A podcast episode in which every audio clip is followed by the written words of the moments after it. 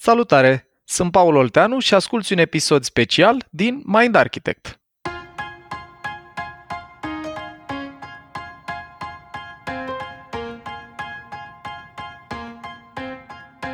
Cum credeți că decurge conversația dintre o mamă și copilul ei în momentul în care acesta îi povestește că, într-o pauză la școală, a pufăit o țigară?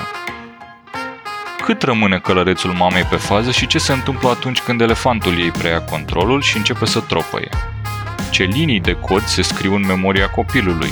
Și cum ar fi trebuit să reacționeze mama dacă ar fi ascultat tot sezonul întâi din Mind Architect? La toate aceste întrebări și la multe altele ne răspunde Paul în episodul special de azi în care integrăm toate lecțiile și conceptele prezentate în sezonul 1.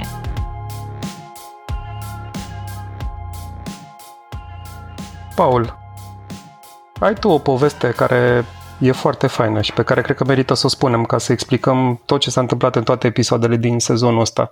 Povestea cu copilul și fumatul. Ne-o zi și nouă, te rog? o poveste, regulă pe care cred că o trăiesc mulți eh, părinți și poate mulți copii. Mie povestea asta cumva mi-a apărut spontan la unul din cursurile de neuroștiința comunicării și de atunci a rămas în capul meu și o tot eh, dau ca exemplu și na, ne-am prins cumva împreună cât de multe din lucrurile vorbite ilustrează. Deci, povestea e așa. Avem un copiluț uh, pe la 10-11 ani, ca în relație cu ce am discutat noi în trecut, să fie călărețul, neocortexul dezvoltat așa, semi-dezvoltat. Nici 21-24 când e mai degrabă maturarea, nici prea mic să nu putem uh, discuta exemplu. Mai e un motiv pentru care copiluțul ăsta are 10-11 ani, că aia e cam vârsta în care treci dintre a patra între a cincea, după ce am calculat noi, și e fix speța pe care o aud câteodată la oamenii cu care lucrez, care zic, băi, uite, eu l-am mutat din școala de cartier de unde era la un liceu mai bun și am încredere că acolo o să fie mai bine, o să fie un mediu mai safe, nu știu ce.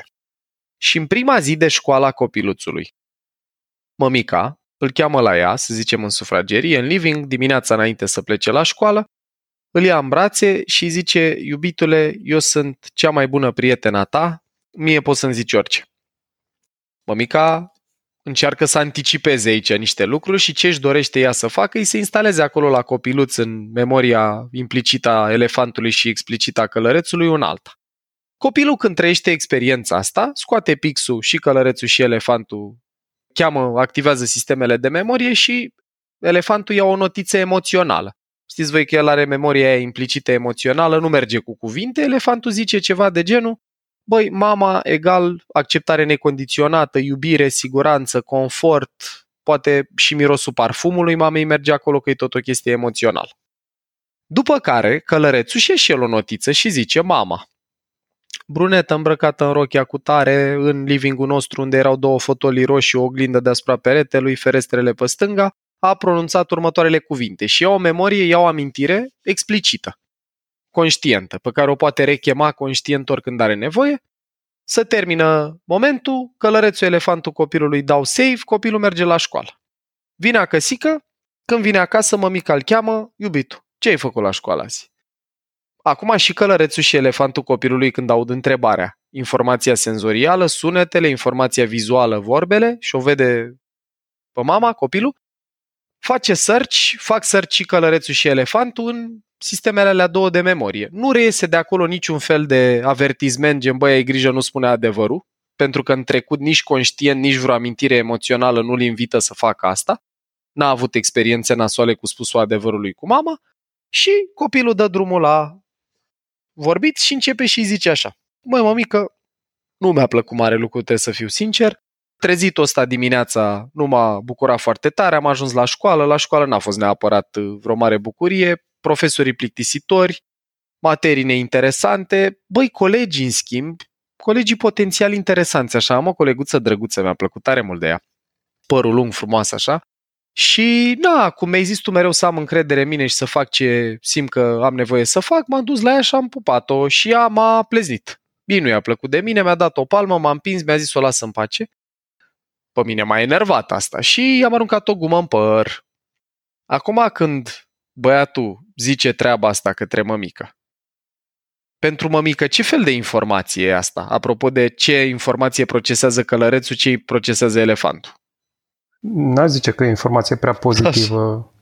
to say it uh, lightly, cumva, an understatement. Pentru mămică, când aude asta, că i-a aruncat fetei cu guma în păr, fata nu mai are părul lung acum, e informație negativă rău de tot și informația negativă, dragilor, știți voi că o procesează elefant. Moment în care la mama începe să modifice un pic chimia în corp, simte că îi crește pulsul, să înroșește nițel, dar mămica e un părinte modern, a mers la cursuri, a citit cărți de parenting și reușește să își inhibe elefantul, călărețul ei performant, își aduce aminte ce a citit la cursuri, că nu-i bine să la copii, că îi sperii, că nu e o idee bună dacă vrei să mai ai parte de sinceritate. Și mămica reușește să-și stăpânească elefantul.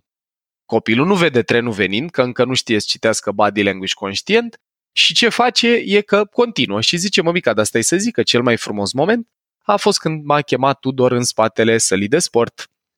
Și eu m-am dus că, na, am vrut să văd ce vrea Tudor să-mi arate și când am ajuns acolo, mai erau și Dorin, mai era și Anca, mai erau și alți prieteni și colegi din clasa asta nouă și Tudor ce a făcut e că a scos un pachet de țigări. Ai de sufletul meu, când aude mămica treaba asta, asta e informație mult mai negativă decât aia de mai devreme, elefantul mamei începe să tropăie acum. Călărețul de-abia să mai ține de el, funcțiile inhibitorii pe care le exercită neocortexul de-abia dacă mai reușește să inhibe, cum să zic, valul de cortizol care circulă pe mămica și totuși reușește să stăpânească. Dar acum modificările fiziologice la mama sunt atât de vizibile că ei s-a, s-a înroșit așa pe la gât, o venă pe frunte pulsează mai tare și copilul, în continuare, fără a conștientiza ce urmează să întâmple, nu vede trenul și continuă zicându-i așa, mămica, dar stai să zic. Cel mai frumos moment a fost că am fumat toți pipa păci. Am dat de la unul la altul și am trăit un moment din ăsta frumos de comuniune. Ne-am zis povești, am povestit fiecare lucruri despre noi, în timp ce am pufăit fiecare dintre noi acolo din țigara asta. Și mămica, cel mai frumos moment, că acum de fapt asta mi-a plăcut cel mai mult, este momentul în care Tudor a propus să facem concurs. Eu, ca să fiu sincer, n-am vrut la început, dar după aia când mi-a zis, ce frate, ești fraier, hai deodată, vino și tu, hai să vedem care reușește să fumeze mai repede, nu m-am simțit foarte confortabil așa cu ideea asta că mă dau la o parte, că zic că n-am tupeu. Și am făcut concurs cu ei și mămică, aici trebuie să-ți mulțumesc ție că eu mi-am adus aminte cum fumezi tu. Tu când tragi din țigară, din trei pufuri s-a terminat.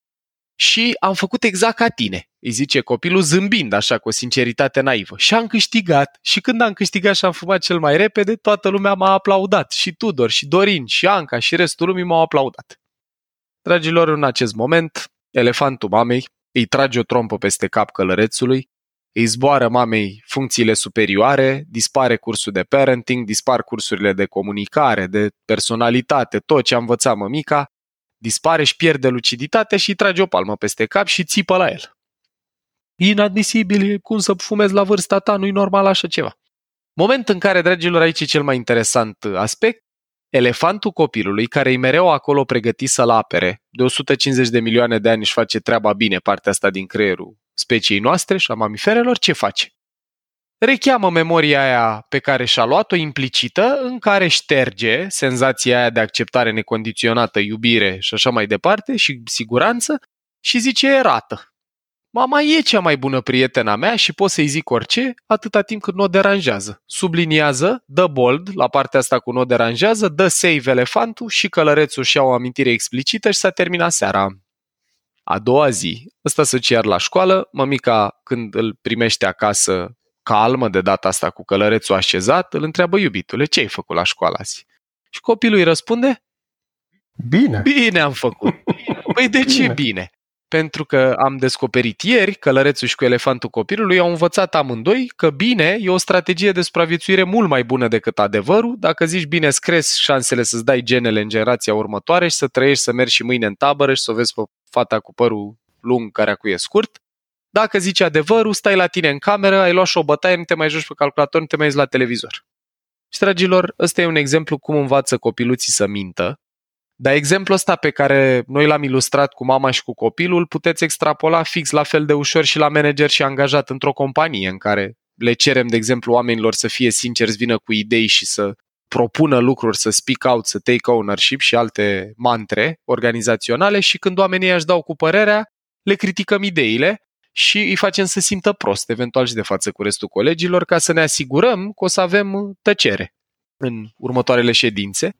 Și cel mai interesant e că dacă nu știm toate lucrurile astea despre călăreți, elefanți și așa mai departe, nici nu suntem conștienți de ce am făcut, că noi trăim cu senzația ca și mămica, că tot ce am făcut e că ne-am dorit performanță mai bună, adică copilul să nu mai fumeze, respectiv managerul își dorea idei mai bune de la oamenii lui. Băi, povestea e super faină. Uh, în primul rând vreau să îți mulțumesc că m-ai făcut personajul negativ din această poveste. De ce, mă? Ești personajul pozitiv pentru toată clasa, inclusiv pentru mine. Este un filtru că ești personajul negativ, aș spune. Cu filtrele mele tu ai fost personajul pozitiv aici. Eu sunt uh, cel care a dus țigările. Tu ești purtătorul torței, pipa păcii. În al doilea rând, mi se pare că uh, ce poveste ai spus tu cumva acoperă aproape fiecare din temele din episoadele pe care le-am făcut până acum din Mind Architect. Uh, și ți-aș propune să o luăm pe bucăți ca să vedem dacă am exact. înțeles bine și dacă am învățat ceva în astea nouă episoade de Mind Architect. Perfect. Este test pentru oamenii care ne ascultă. Dacă zicem test, declanșăm elefantul, că pentru noi test e un cuvânt încărcat cu mult cortizol. Ce vreau să zic e că mie ce îmi place mult la ea e că e o poveste cu care mulți dintre noi putem rezona, cred poate nu cu fumatul, dar cu alte lucruri care na, erau indezirabile într-un fel, poate pentru mama și tata și când ai zis asta cu vedem ce am învățat și cu pe bucăți, e, e fix o, un banc, să nu știu, o glumă pe care am auzit-o la un moment dat, e cum mănânci un elefant. Și răspunsul e pe bucăți. Și cumva e fix uh, sinteza tot ce am vorbit. Hai să vedem elefantul pe bucăți. Ce bucată vreți să luăm prima? Păi hai să începem de la început. Deci, practic, din povestea ta rezultă următoarele mama plină de intenții bune mm-hmm. vrea un viitor mai bun pentru copilul ei, nu? Deci e chiar încărcată de pozitivism. Mm-hmm. Îl mută la o școală nouă și ține un speech. În speech-ul ăla, dacă este să ne întoarcem înapoi la episodul unde am vorbit despre uh, butoanele genetice pe care le avem, alea care sunt built-in, mm-hmm. ca să mhm. spun așa. Scarf. Scarf. Ce butoane a apăsat mama? Când l-a chemat pe copiluț și a zis că e cea mai bună prietenă și poate să-i zică ei orice. Exact, exact. Uh, păi, la momentul respectiv, unul care sigur, sigur a fost apăsat e statut, apreciere, e relatedness, familiaritate și autonomie, că poate să-i zică orice. Familiaritate că e mama, omul care are grijă de tine, care te ia în brațe și acolo trăiești un moment de conexiune. Statut, încredere, dacă i-a și zis puiul mamei deștept sau ceva din registrul ăsta, la pasă și pe ăla. Și cel mai, cel mai uh, evident în, în interacțiunea lor e autonomia. Mie poți să-mi spui orice. Deci sunt trei, cumva, pe care mămica a încercat să le apese pozitiv. Acum, problema nu e momentul ăla, problema e ce s-a întâmplat după. Că la momentul T0, copiluțul și-a instalat niște filtre dezirabile pentru mama, adică au mers acolo în memorie implicită și explicită două idei foarte bune. Mama e cea mai bună prietenă, pot să-i zic orice. Problema e că viața bate filmul și ce a trăit după aia a suprascris filtrele alea. Acum, doar așa ca să recapitulăm, practic filtrele sunt uh, lucrurile alea care se instalează, unele din ele sunt instalate de diverse situații sau de diverse persoane în mm-hmm. mintea noastră, ca să zicem așa, și ele formează modul în care percepem realitatea, nu? Exact. Sunt lentila care cumva împreună cu informația senzorială care vine din realitate, deci cu cuvintele, lucrurile pe care le vedem, le auzim și așa mai departe, filtrele polarizează realitatea respectivă. E felul în care noi semnificăm informația senzorială care vine din realitate. Mi-ai ridicat o minge mișto la fileu mai devreme când ai zis tu că mama plină de intenții bune și cu dorința sau, mă rog, cu intenția de a face lucruri bune pentru viitorul copilului. Ăsta e cel mai interesant lucru, că dacă vă gândiți un pic la episoadele noastre despre memorie și despre filtre, E, un, e o idee în programare neurolingvistică care mie mi-a plăcut mult și mi-a rămas în minte, care zice că orice acțiune are în spate o bună intenție. Adică dacă poți să operezi cu filtrele protagonistului, în cazul ăsta mama, mama și când l-a bătut pe copil, în capul ei, ea a vrut să obțină un lucru bun și anume ăsta să nu mai fumeze. Deci cu filtrele ei, cu modelul ei mental despre realitate, cu cunoștințele ei, cu experiența ei de viață, ea a încercat să sancționeze un lucru care, cu modelul ăla, are tot sensul să fie sancționat. Partea nasoală e că modelul ei mental, respectiv filtrele ei și modelul și filtrele copilului, nu prea au fost la fel. Și dacă rămânem în momentul ăsta T0 al, al poveștii în care uh-huh. toată lumea este calmă și uh, mama îi spune cu atâta de multă căldură și uh, atașament față de ea, îi apasă aceste butoane pe care le-ai explicat de scarf, uh-huh. îi uh, eliberează totuși niște neurochimicale, Clar. că mă gândesc că acolo Cumva un pic de oxitocină, de apartenență. Excelent. Da. excelent. Orice contact fizic cu oamenii cu care ne simțim confortabil sau de care ne simțim apropiați, eliberează niște oxitocină. Poate și dopamină, dacă copilul încă e la momentul la care anticipează cu drag uh, conexiunea cu mama, că atunci când suntem mici, uh, chestia asta încă e foarte puternică, nu căutăm încă contact cu grupul de prieteni, dar oxitocina e principalul, e hormonul încrederii, conexiune, ăsta e supranumit, na, the trust hormone, the love hormone, dar în esență e cel pe care îl avem garantat în situația inițială.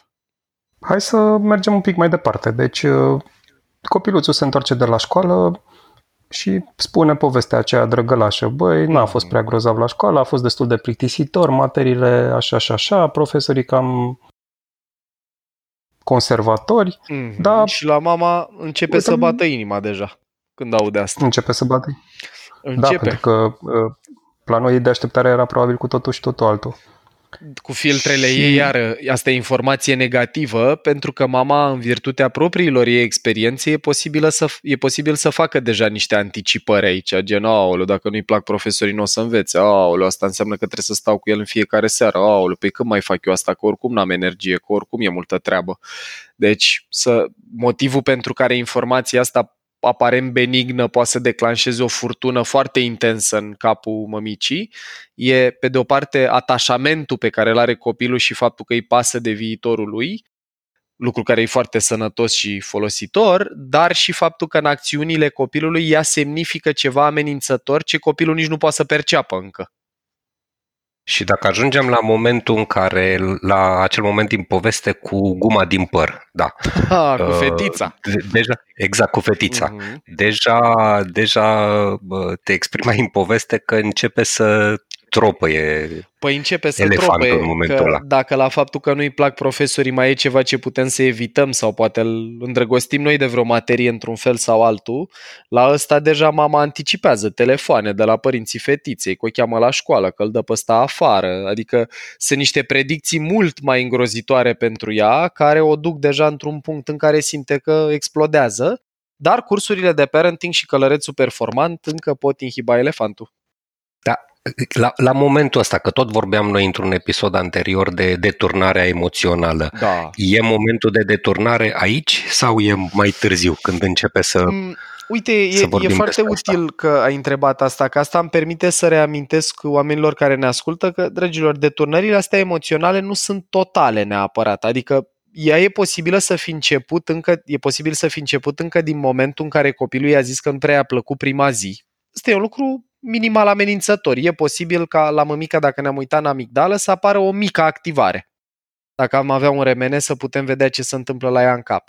Momentul în care zice că i-a aruncat fetei cu guma în păr e momentul în care apare multă activare în amigdală. E posibil deja o parte din funcțiile astea superioare ale călărețului ei să dispară poate, na, nu știu, apare și o modificare corporală, să îndreaptă, să încruntă, să apropie de copil într-un fel sau altul, să oprește din alte lucruri pe care le făcea, nu mai poate să fie atentă la altceva decât la ce spune el, poate înainte putea, deci începe o deturnare graduală. Și momentul în care deturnarea e totală și efectiv călărețul pierde controlul elefantului, funcțiile inhibitorii dispar, momentul în care asta în esență zice că a fumat și când zice că a și făcut concurs și a câștigat, e momentul în care furia devine, cum să zic, la, ajunge la niște cote de necontrolat. Deci a început cu o deturnare emoțională ușoară, urmând ca ea să se accentueze. Exact. Și dacă, dacă ar fi tot în momentul ăsta cu guma din păr, ce butoane zici că i-a apăsat uh, copilul mamei de data asta? Păi poate să-i fie apăsat o grămadă. Statul dacă o face de râs, de exemplu. Dacă percepe în gestul copilului că o face de râs. Poate să-i fie apăsat certainty că na, nu s-a aștepta la așa ceva. Adică ea avea un program pentru ziua de mâine și acum cu vestea asta poate deja să anticipeze călărețul ei telefoane, mers la școală și așa mai departe. Nu știu. Mie mi se pare și familiaritate, că da. mama era obișnuită cu copilul Iată. ei într-un anumit fel și Super. dintr-o dată, hop, nu mai e familiar comportamentul ei. Uite, tocmai faptul că mie mi-au venit ca prime două exemple statut și ce am mai zis, certainty și tu ai văzut familiaritate direct, arată, dragilor, că atunci când trăim un lucru sau când nu știu, ne uităm la un lucru sau ne e povestit un lucru, poate să ne apese butoane foarte diferite și nouă, după propriile noastre filtre. Adică e un exemplu în timp real de cum uitându-ne la același lucru am putut să rezonăm uh, cu două, sau mă rog, să avem două percepții diferite. Deci le avem, uh, iată, pe astea trei. În optica noastră, a mea și a ta, statut, certitudine, relatedness. Relatedness într-un fel e și dacă genul ăsta de comportament pentru mamă e pur și simplu străin, nu doar dacă avea așteptarea de la copil să fie altfel și ăsta, na, uh, nu s-a purtat familiar, dar și dacă comportamentul în sine pare deplasat pentru ea, că ați văzut, pe noi ne pot deranja și lucruri care nu sunt personale, gen să vezi pe stradă ceva total nefamiliar să ai o senzație de disconfort, de deturnare. Și e foarte posibil ca în memoria mamei să se suprascrie alte linii de cod acum? Când? În momentul în care sunt apăsate butoanele astea. Păi, ă, în cazul mamei sunt ă, sigur activate într-un fel niște experiențe emoționale, s-ar putea mai degrabă decât să se suprascrie unele vechi cu copiluțul ei cu minte, să înceapă să se scrie unele noi. Că, într-un fel, comportamentul ăsta și cu fumatul și cu guma, tocmai pe, adică ce îl face să fie șocant și deturnant, e că nu prea s-a mai întâmplat și atunci e posibil ca mama să aibă o prima asociere emoțională cu copilul mergând la școala asta nouă și cu viața lui în clasa 5 nu tocmai plăcută. Lucru care, dacă vreți să ne distrăm un pic să analizăm ce s-ar putea întâmpla mai departe, e că mămicii poate, dacă a fost destul de puternic negativ emoțional momentul ăsta, să-i dea o stare de vigilență generală legată de școală și de mersul lui la școală, adică să înceapă de la un părinte relaxat, în clasele 1-4, să zicem, să fie din ce în ce mai atentă la ce face, cu cine vorbește, unde merge, cu cine stă. Depinde cum a perceput-o mama cu filtrele ei, cât de intens a fost chestia asta emoțional pentru ea. Dar sigur niște linii de cod în memoria elefantului au fost scrise și pentru că, na, a fost și o discuție conștientă și călărețul va reține momentul probabil. Și dacă ajungem la momentul cu pipa păcii, care pe mine m-a distrat uh, când l-ai povestit noroc că stăteam pe mut că eram, uh, eram pe jos de râs. Deci la, la momentul ăla cu pipa păcii, mie mi s-a părut că, na, revenim un pic la neurochimicale, dar uh-huh. mi s-a părut că chiar a fost acolo o eliberare de, de toate, un, un amalgam, un cocktail Aia de hormoni ai fericirii. Fix cocktail e. E excelent cum zici. Uite, hai să-l analizăm pe ăsta un pic, că e foarte interesant, că în esență, dacă oamenii care ne ascultă vor să înțeleagă, bă, dar de ce s-a apucat copilul ăsta de fumat totuși? Răspunsul stă foarte tare în neurochimicalele astea. Și, dragilor, povestea e așa. Dacă copilul lui acasă era destul de puternic interzis fumatul, adică, nu știu, a mai văzut oameni, a vrut și el să încerce, i s-a zis nu, nu e normal, nu la vârsta ta, nu e ok, i-au apăsat autonomie negativ, l-au antagonizat, dar au și făcut fumatul în sine să fie ceva rar sau ceva greu accesibil. Și creierul nostru ce face când sunt chestii rare, greu accesibile, care nici nu trebuie să ne placă neapărat, trebuie doar să știm că sunt rare, e că în anticiparea lor, când putem avea acces la ele, se eliberează dopamină. Hormonul ăsta al anticipării, dacă vreți. Și deci între copil și fumat apare o primă legătură neurochimică numai pentru că fumatul era inaccesibil și era ceva cumva interesant social părinții o făceau, poate copiii o făceau și faptul că are și el accesul să facă ceva interzis, dopamină.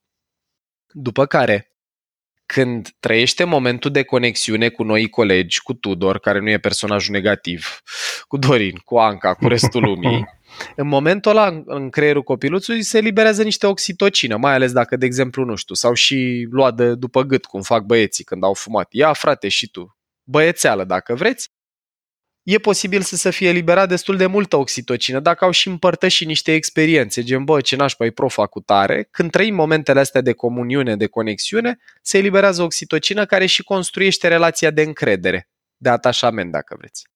După care, când am făcut concurs, aici sunt două chestii interesante. Când a propus Tudor concursul, copiluțul n-a vrut inițial să facă concurs, că poate nu simțea neapărat nevoia sau încă n-a auzit de destul de multe ori cât a luat colegul, ca să, insta- să îi se instaleze filtrul competitivității, că noi nu ne naștem competitivi. Dar când, când copiii au început să-l uh, marginalizeze un pic sau, sau să facă un pic mișto, să zică ce frate, n-ai curaj, nu vrei să faci concurs cu noi, ești fraier, care e Exact, treaba? el a vrut să evite o durere acolo, Aia așa e mi s-a treaba. părut.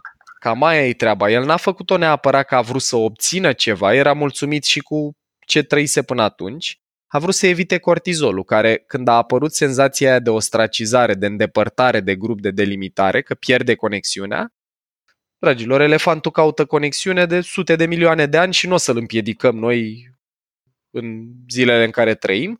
El a început să a intrat în concurs pentru că a vrut să nu mai experim, să nu mai trăiască cortizolul, dacă vreți, să nu mai fie sub influența stării astea. Doar că, în momentul în care a început să fumeze și le-a luat-o înainte alorlalți, că avea tehnica de la mămica, în momentul ăla a început să se schimbe un pic filiera neurochimică, a dispărut cortizolul, a dispărut amenințarea și când la final ăștia l-au luat de după gât și au zis, bă, ce tare ești, frate, cum faci, trebuie să ne zici și noi, uite-l pe Smokey, cel mai rapid fumător, nu știu, l-au validat și dopamină și serotonină e posibil să fie liberat în creierul copilului, respect social, senzația asta că, băi, pot, e, cum să zic, mă respectă oamenii ăștia, șansele să ia de mine sunt mici, mă admiră, am privilegii în grupul ăsta. Filiera de serotonină. Deci la copiluț, fumatul în sine e ceva ce el începe acum să practice, nu pentru că îi place să inhaleze tutun. E destul de greu să te apuci de fumat când ai ca alternative cola, biscuiți și alte chestii mult mai plăcute creierului nostru. El se apucă de fumat pentru trei neurochimicale, dopamină, oxitocină, serotonină, pe care le-a obținut cu activitatea asta. Și uite așa, cortizolul pe care nu l-a consumat copilul, l-a consumat mama. Exact. Hai să vorbim un pic și despre hormonii ăștia ai nefericirii, că despre ce ai fericirii am vorbit uh-huh, destul de mult. Uh-huh. Cortizolul e, cum să zic, nu, nu e personajul negativ în povestea asta. Cortizolul e felul în care elefantul comunică cu noi, comunică cu călărețul, cu mintea noastră conștientă, prin starea asta de anxietate, de agitație, de neliniște, băi, fă ceva, că nu e bine unde suntem aici. Deci când apare cumva senzația asta de agitație, de neliniște, cortizolul, știți, povesteam noi în episodul cu neurotransmițătorii că îl putem resimți și în momentul în care vine un deadline, avem ceva de livrat sau de făcut, să apropie momentul și suntem foarte departe de a fi acolo. Și apare o senzație de agitație, de neliniște. La mama a apărut când a început să audă povestea cu ziua la școală și a culminat cu eliberare chiar de adrenalină când a înfi mâna în el. Și la copil a început să se manifeste când a văzut-o pe mama un pic contrariată, poate încur- încruntată, nefamiliară pentru felul în care îi povestea el în trecut lucruri și mama zâmbea. Și și la el a culminat cu niște adrenalină dacă s-a înfipt în el suficient de tare. Băi, foarte faină povestea și am senzația că toate subiectele astea pe care noi le-am dezbătut uh, au adus foarte multă lumină. Hai să privim uh, povestea și dintr-o perspectivă de reparare, ca să zic mm. așa, ca să o formulez cam forțat. Ce faci într-o astfel de situație sau ce ar fi trebuit să facă mama sau care e păi, lucrurile guys. care sunt de care sunt lucrurile care sunt de evitat uh, într-o astfel de situație? Primul lucru e cumva situația asta merită să o înțelegem din perspectiva intențiilor. Adică mama a avut o intenție de a se simți în siguranță legat de viitorul copilului, sănătatea copilului și așa mai departe. Intenția e bună. Copilul a avut o intenție furnizată de elefant, care ia toate deciziile, sistemul 1, să obțină conexiune cu colegii, respect la școală și să nu fie ostracizat. Deci cumva cu dorințele elefantului, cu intențiile astea emoționale, nu prea poți să te lupți, mai ales dacă sunt astea foarte, foarte adânci, gen conexiune cu alți oameni. Tot ce putem să facem, ce ar fi putut mama să facă dacă știa ce am povestit noi în ultimele episoade și punea în practică, era să se prindă, băi, în momentul ăsta, dacă eu vreau ca ăsta să mai fie sincer cu mine pe viitor, ar fi o idee bună nu numai să nu trăiască ceva nasol când îmi povestește, ci să trăiască apreciere pentru că a zis adevărul. Că putea, de exemplu, să-i spună mamă, nu mă bucur de ce aud, eu nu sunt de acord cu fumatul, dar îți mulțumesc că mi-ai spus. Mama apreciază, am încredere în tine, îți mulțumesc că mi-ai spus. Mă bucur că mă pot baza pe tine. La 11 ani, copilul are o minimală capacitate să distingă pentru ce primește aprecierea respectivă, dar chiar dacă nu o are și elefantul face conexiunea inconștient neurochimic, el primește apreciere în momentul în care uh, spune adevărul. Deci, ideea e pentru părinți, manageri, partener de relație de cuplu să înțeleagă aspectul ăsta, că în interacțiune elefantul e focusul. Prima prioritate e să ne gândim ce se va întâmpla cu elefantul alt din cum ne purtăm și după aia putem să îl ajutăm pe călăreț să înțeleagă de pildă că fumatul nu e o idee bună. Concret, Dacă mai era călărețul acolo, pentru că, La pentru mămica. că în momentul, la mămică, da. Adică Da. știu că ne-ai povestit într-un episod anterior că poate ar fi fost bine să, nu știu, să ia o pauză, să respire, să, exact. să-și aducă din nou călărețul funcțional. Exact. Dacă mama vedea trenul venind și emoțional la că am văzut că ea a avut capacitatea să se inhibe o vreme, deci simțea că e ceva în neregulă și să stăpânea, dacă, și e excelent că ai adus asta în discuție, primul pas, înainte de a încerca să conecteze cu copilul și să-l ajute să înțeleagă că e bine că i-a zis adevărul, înainte să facă ceva în sensul ăla, era să se autoregleze pe ea. Ăsta e un pas uh, pe care, iată, și eu l-am uh, omis și un pas foarte scăpat în general în, și, și în discuțiile în companie. Ne concentrăm mult pe băi, cum pot să fac să liniștesc elefantul lui alt sau să reacționez eu bine la cum îmi spun, dar primul pas e să pot să, mă, ți- să țin elefantul propriu în control.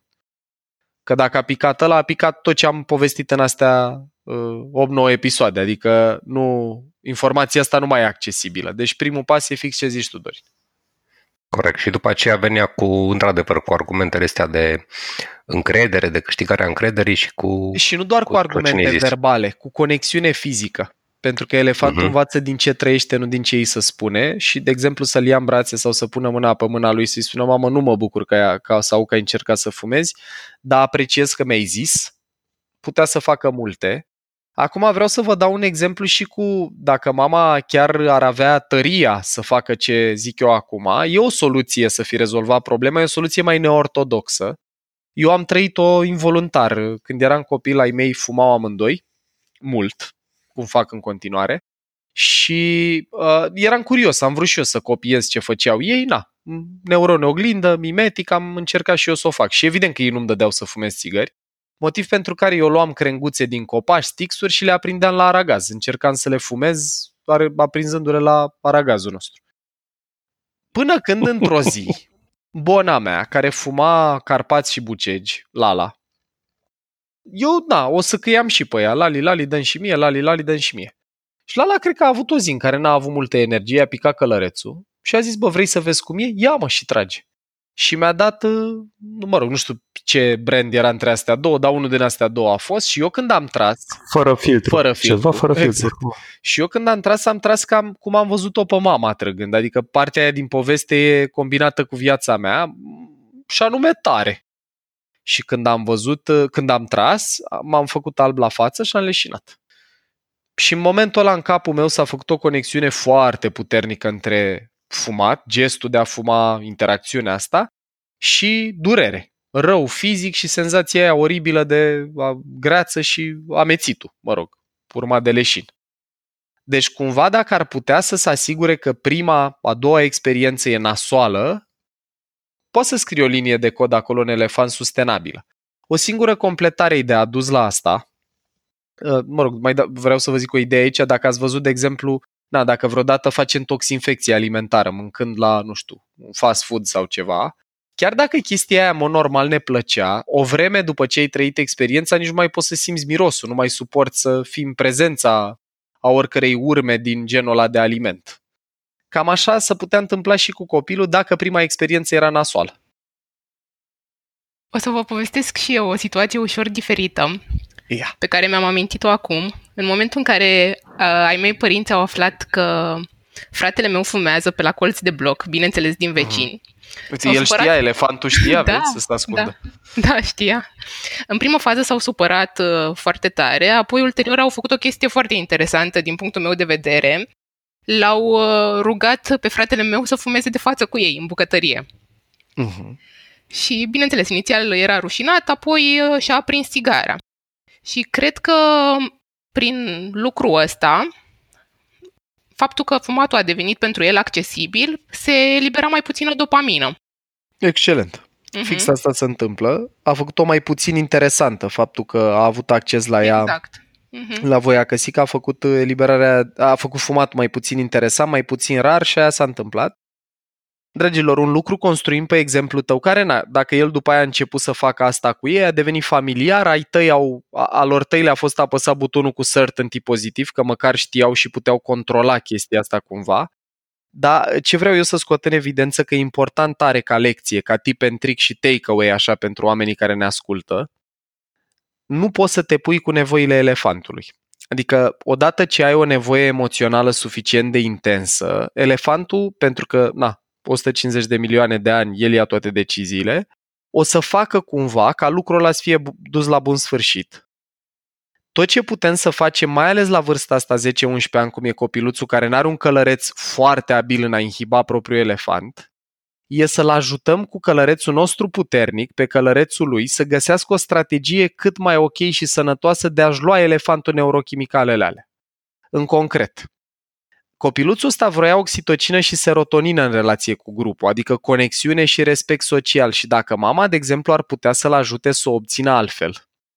Orică, de exemplu, ia 2-3 colegi de-ai lui și duce după școală, nu știu, la un parc de distracții mișto, un parc sau la skate park sau pe unde să dau ei, să zică, băi, ce mamă, cool ai, ce tare a fost după amiază asta cu tine.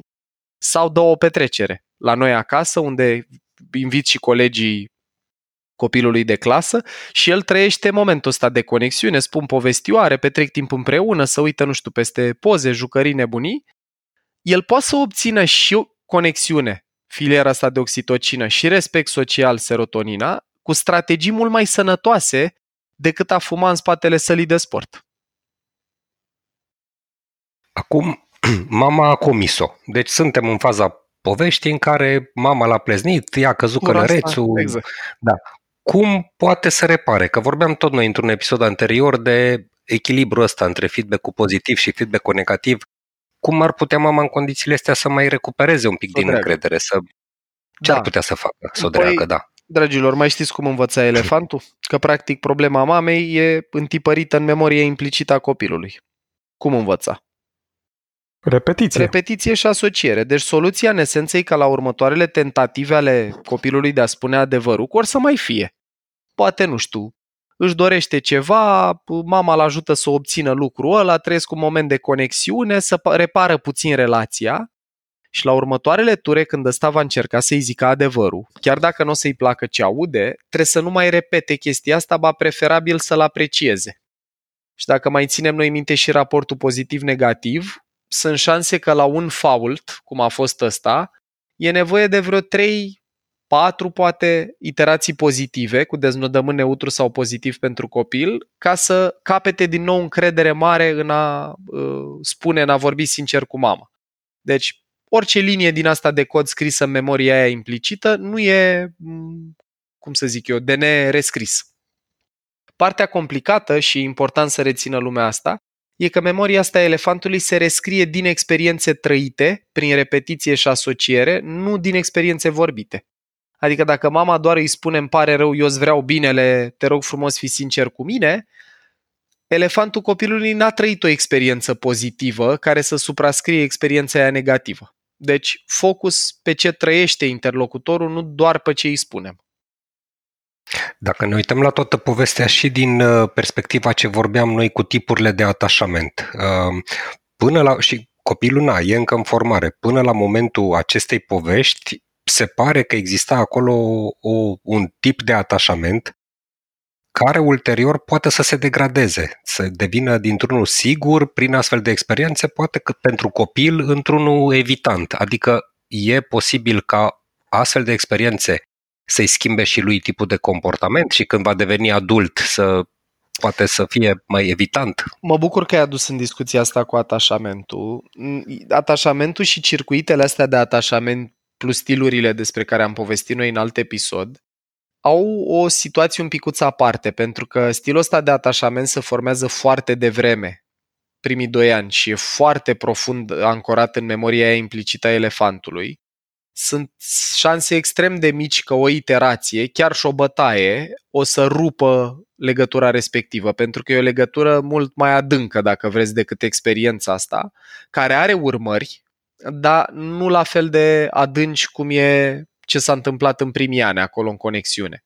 Deci dacă copilul are un stil de atașament sigur, Chestia asta s-ar putea să-l facă să o evite pe mama când vine vorba de spusul adevărului legat de școală, dar sunt șanse foarte mici că lui îi va da senzația, îi va rescrie stilul ăsta sigur de atașament într-unul uh, evitant, ambivalent sau dezorganizat.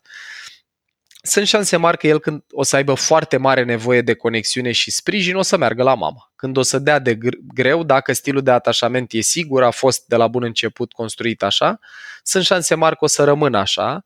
Uh, povesteam noi în episodul despre atașament că durează cam 5 ani uh, să fii într-o relație cu cineva cu un stil foarte diferit de ăsta, sigur, ca să te tragă și pe tine în extrema respectivă.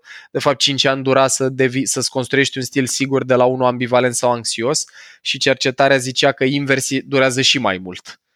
Deci, fundația asta a stilului de atașament nu cred că o să fie zdruncinată de 1, 2, 3, poate nici 10 experiențe de felul ăsta, atâta timp cât caregiverul ăla repetă template-ul, repetă, respectă matrița, dacă vreți. Adică când ai nevoie, e acolo pentru tine. Îmi trece acum prin minte că ce bine ar fi fost să știu eu lucrurile astea, că na, eu am un copil, un copil, un băiat care e adolescent acum și da, de pe la 11 ani au început din așa. Dacă mă gândesc 5 ani până la 16 ani, adică exact perioada aia în care dacă aș fi știut lucrurile astea, hai, poate cum ar fi fost. Mă, cred că mulți dintre noi, inclusiv na, eu n-am copii, dar și eu mi-aș fi dorit să știu uh, măcar o parte din lucrurile astea când eram mic, pentru că m-ar fi ajutat să mă înțeleg mai bine. M-ar fi ajutat să-mi înțeleg exact. reacțiile în relații mai bine, m-ar fi ajutat na, să pot să mă controlez mai bine, m-ar fi ajutat să nu mă biciuiesc în unele situații, să nu fiu supărat pe mine că nu mi-au ieșit lucruri, acceptând că na, călărețul meu are resurse limitate. Dar, dragilor, cumva asta e și marea mea bucurie în proiectul ăsta de l-am uh, pornit și l-am uh, am terminat primul sezon împreună, că avem ocazia asta să ducem genul ăsta de cunoaștere la cât mai mulți oameni care eu chiar cred că poate să schimbe la propriul lumea în care trăim, așa, ascultător cu ascultător cumva. Și, băi, îmi dau seama, vreau să zic și chestia asta pe final de episod, că îmi dau seama că e multă informație. Adică, na, e posibil dacă e prima interacțiune cu subiectul ăsta al neuroștiinței aplicate în viața de zi cu zi sau psihologie, sunt multe noțiuni numai în episodul ăsta, de exemplu. Dar ideea nu e, e că nu trebuie să fim perfecți în a le ști, trebuie să înțelegem ideile astea în linii mari și să le aprofundăm dacă simțim ca o valoare în viața noastră personală sau profesională, dar nu trebuie să știm pe din afară de câte tipuri e memoria, care părți sunt uh, din creier să numesc cum și așa mai departe. Sunt niște life skills. Paul, eu zic că niciodată nu e prea târziu, adică sunt foarte fericit că am aflat conceptele astea acum Total. și nu sunt neapărat multe informații, că noi acum făcând proiectul ăsta împreună știm că de fapt în cursurile tale sau în alte cărți informația e mult mai multă, dar măcar partea asta strict așa, light, să zic. Uh-huh. Ce frumos! Deci, deci, Cea mai mare deci bucurie, experiența da? care am da. avut-o în, în episoadele astea, pe, efectiv, uite, ai un om fericit ah. care și-a schimbat uh, stilul și dacă ne-am reușit cu filmul, poate cu nepoții. Da, da, Doamne ajută, eu sunt convins că poate să fie bine oriunde îți propui, ideea e doar să tragem destul, că de fapt aici e provocarea majoră.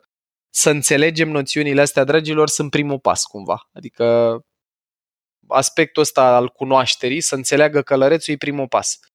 Pasul provocator e călărețul nostru să poată să tragă de elefant, de creierul nostru emoțional, de memoria asta implicită, pe drumul nou, ăsta mai înțelept poate, suficient de mult și de consistent cât să devină obicei. Asta e provocarea pe care o trăiesc și eu și majoritatea oamenilor cu care uh, lucrez. Corect, ca să nu mai zic că pe la birou colegii cu care am mai fost pe la tine pe la cursuri, acum, de exemplu, când uh, intrăm la șeful, ne înțelegem între noi. Băi, hai să vedem Din cum privit. e cu elefantul șefului. Da, da, da, da, da. Și ce butoane apăsăm și ce. Adică e, e mult mai fain. Da, da, și, și ne ajută, așa, cu o metaforă simplă, să înțelegem mai bine ce trăim și ce trăiesc și oamenii din jur. Mulțumim foarte mult că ai aderat la această idee și că ai petrecut atât de mult timp din timpul tău, care știm că e foarte Dragilor, limitat cu, cu noi. Maxim, Mulțumim maxim, foarte drag, mult. Este un podcast care trebuie spus că a fost înregistrat în uh, București, uh, Chișinău și nu mai știu alte locuri pe unde am mai avut eu cursuri și deplasări și voi ați fost tare drăguți și am reușit să-l uh, punem cap la cap chiar și la distanță și cumva mă bucur mult că fără voi, băi, garantat n-aș fi avut energia și competența să fac chestia asta să se întâmple. Mă bucur tare, de-abia aștept să aud uh, reacțiile oamenilor după ce vom lansa tot ce am povestit și sper că am făcut viața unor uh, copii și a colegilor lor de la școală mai bună cu experiența asta. Mulțumim frumos! Mulțumim, Paul! Călăresc puternici, dragilor, elefant liniștit și eu vă mulțumesc. Vă doresc un stil de atașament sigur, amintiri conștiente plăcute, inconștiente și mai plăcute și neurochimicale ale fericirii din belșug. Over and out. V-am pupat! Mulțumim! Ai ascultat un episod special din primul sezon al podcastului Mind Architect, înregistrat de Paul Olteanu și de invitații lui, Anca, Tudor și Dorin. Mind Architect este o producție Rodcast și poate fi ascultat pe Spotify, iTunes sau oriunde asculti podcasturi. La Mind Architect contribuie cu vocea lui și Vlad Bogos. Lucrăm deja la sezonul 2, așa că abonează-te la podcast pentru episoadele viitoare. Iar dacă vrei să ne susții pentru a continua producția acestui podcast, intră pe mindarchitect.ro în secțiunea Donează sau dă-ne un share în rețeaua ta.